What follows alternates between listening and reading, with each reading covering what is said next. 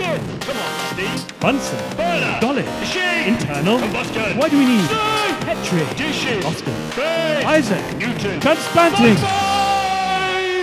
Dick. Steve. How's life in lockdown? Yeah, man, it's good. It's good. We're having a neighbour around for a spot of dinner tonight. Really? I hope in the garden. Socially distance in the garden. Well, I was going to talk to you about social distancing.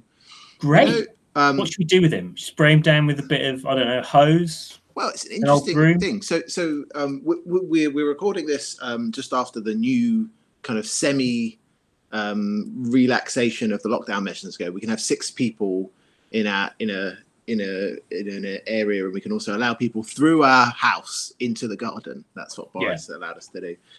So anyway, I was looking. You know this number that's banded about all the time of 2 meters of how far away we should do to effectively social distance. That's almost as big as a womp rat. That's right. Excellent Star Wars reference there. Do you know where it comes from? 2 meters. I think it's about the height of Richard Osman lying down. I can't remember who said that recently, but anyway, made me chuckle. Yeah. So you know, we're always told that there's evidence to support that 2 meter value. You know, so for instance, in Germany, it's 1.5 meters. Isn't it? Yeah. And in obviously in the States, they use 10 cubits. 10 cubits. Exactly. So the data for which the World Health Organization and others suggest this 2 meter radius actually comes from the 40s. Some piece of research done in the 40s. And so I looked up the paper. Let me find it.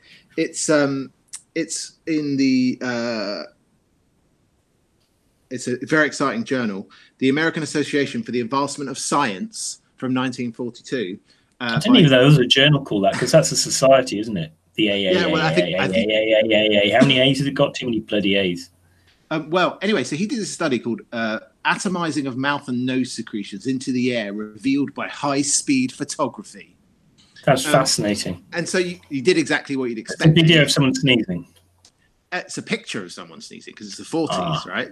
And so just people going, and like, just on the camera. And like, and then they were quite rightly at the time say the study acknowledges that motion picture film used for the experiments was not sensitive enough to capture all the droplets, and the lighting technique used inherently selects for the large sizes of droplets and fluid ligaments. So interesting.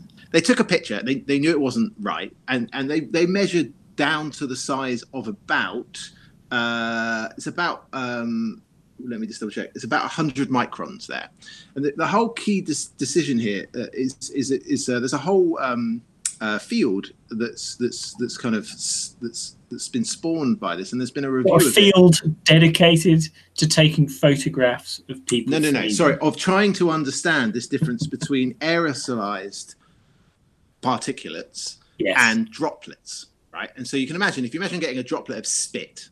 Right, and it gets smaller, and there's a bit of virus in there, and it gets smaller and smaller and smaller and smaller, right? And at some point, when it gets so small, it just doesn't drop down to the ground anymore. It floats.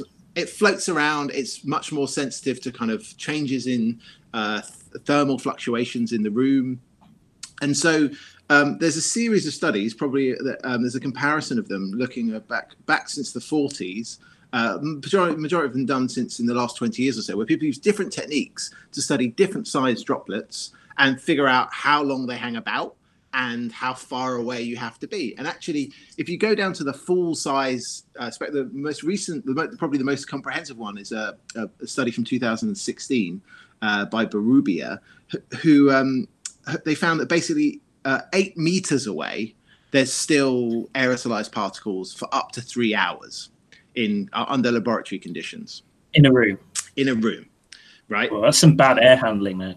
Well, it says, but then they go on. It's really interesting, right? So the people get really into the nerds of it. They say for droplets less than 20 microns in diameter, local airflow fields due to body heat is an important factor in determining the extent of spreading, because it lifts the droplets up towards the breathing zone. So this is really titchy things. So as they 20 microns, 20 microns is very small. Size of the cell. Size of your blood cells. Yeah, so your a sheet of paper is about 100 microns. It's about a fifth of the thickness of a sheet of paper, right? But when it gets that small, actually being near it, just your body heat sucks it into your mouth, right? Oh my God. And so actually this 2 meter thing they say is rubbish, and there's no real evidence to support it for anything because it was only applied from this evidence from this paper in the 40s. Right, I'm gonna start kissing people randomly then when I'm out and about, Steve.